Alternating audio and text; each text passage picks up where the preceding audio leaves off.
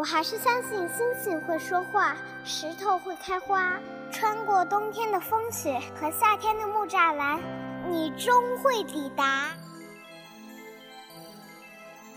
喜欢的歌，静静的听；喜欢的人，远远的看。谁的错？谁来担？我喜欢你。人为什么要爱好？因为蠢。爱对了是爱情，爱错了是青春。青春如酒，成长正酣。文字女巫饶雪漫，用声音拥你入怀。喂，我是雪漫。Hello，大家好，这里是雪漫电台，我是雪漫姐的编辑轮仔。今天要跟大家分享的文章依然来自雪漫姐的公共微信“十七青春”，一起来听听这篇。对不起，我得了抑郁症。医生，我得了很严重的抑郁症，你能帮帮我吗？没事儿。我给你找我们全市最搞笑的那个小丑，看完他的表演，你一定会开心的。可是，我就是那个小丑啊。听说小丑更容易得抑郁症，而现实是，抑郁症已经蔓延到我们身边每一个人。快乐的人也会抑郁。我们都是演技派，面对家人朋友，粉饰太平。我很好，我没事儿，放心吧，不用担心我。背对家人朋友的那一面，却早已溃不成声，伴随着整夜失眠、焦虑、恐慌，有自杀的冲动，将自己陷入无尽的痛苦之中。一直觉得这个世界最不美好的就是，有太多人不懂如何和抑郁症患者相处了。绝大多数人把一些人的过度悲伤当作矫情、玻璃心，闲着没事儿爱瞎想。可这些生活在幸福中的人，没经历过别人所经历的，又怎么能了解别人的痛苦呢？直到后来，一个又一个的抑郁症患者向这个世界诀别的时候，大家才醒悟过来：抑郁症不是作，也不是矫情，原来情绪障碍真的会要人命。抑郁症这个魔鬼，却总是偏爱寻找那些最善良和最敏感的心灵。二零一八年十二月一号，曾发现天使粒子的美国华裔科学家张守胜因抑郁症去世，终年五十五岁。二零一七年十月十二号，电影《大象席地而坐》的导演胡波，在北京五环外的一个破旧小区的楼梯间，用一根绳子结束了二十九岁的生命，又因还是抑郁症。后来，他的朋友回忆与胡波的最后一次谈话。他说：“以后我的墓碑上要刻，这里吊着全宇宙最孤独的人。”二零一六年九月十六号，演员歌手乔任梁因抑郁症在上海的家中结束了年仅二十八岁的生命。每次看到有人因为抑郁症离世，就想要跟他们说：“坚持一下，再坚持一下，不要那么着急离开。”阳光还很明媚，四季还很分明。其实有人很爱很爱你，这个世界远远没有你想象的那么糟糕。可是他们始终还是那么心急。二零零四年，一个网名叫做“小幺七七”的哈尔滨女孩，她很喜欢读雪漫姐的书。她告诉了雪漫姐一个秘密，自己患有严重的抑郁症。当时的七七与家人几乎是零交流，唯一的爱好就是看偶像饶雪漫的书。在镇江电台做主持人的雪漫姐知道他的情况之后，邀请他来南京游玩。许曼姐回忆，妖精七七曾站在北京古城墙上，试着问他：“饶雪漫，要是某天我死了，你会给我烧纸钱吗？”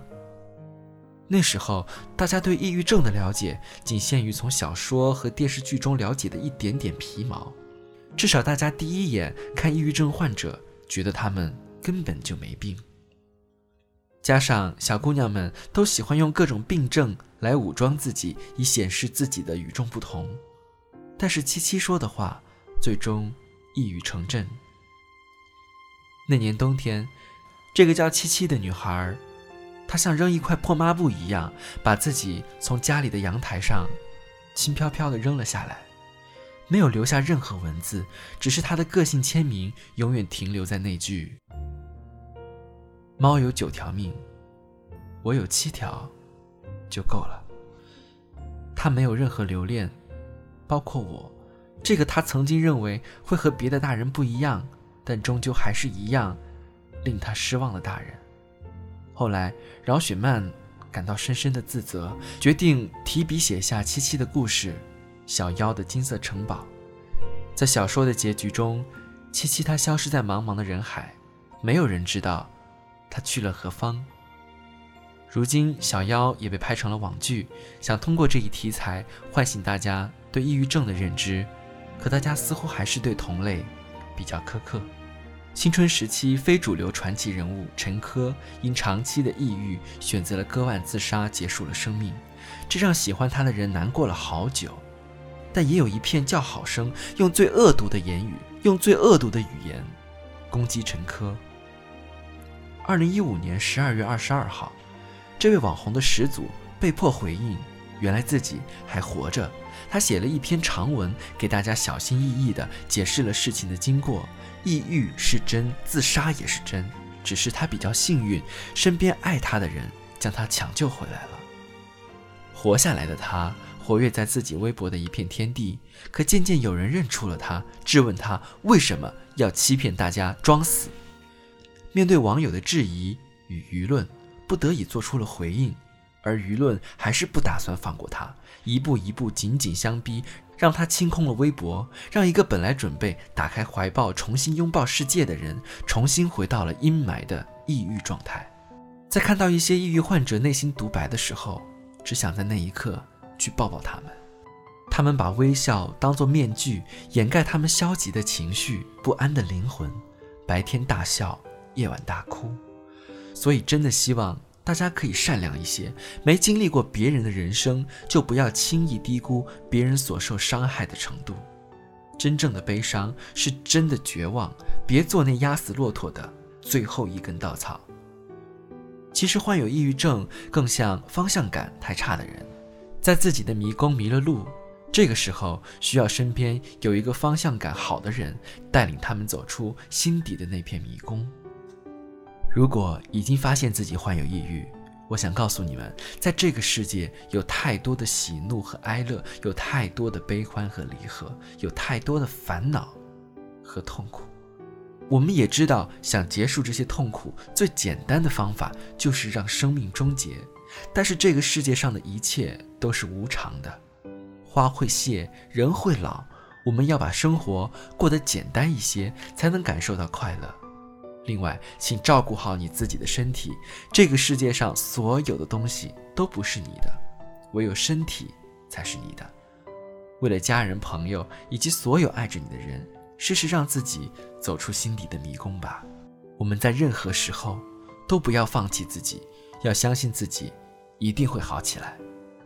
希望你们都能透过阴霾看到光，就算看不到，也要揉揉自己的脑袋，告诉自己。一定会有光的。好了，今天的分享就到这里了。如果你也有好的文字想和我们分享，欢迎在雪漫姐的公共微信“十七青春”下留言，我们会及时回复。这里是雪漫电台，我们下周再会啦。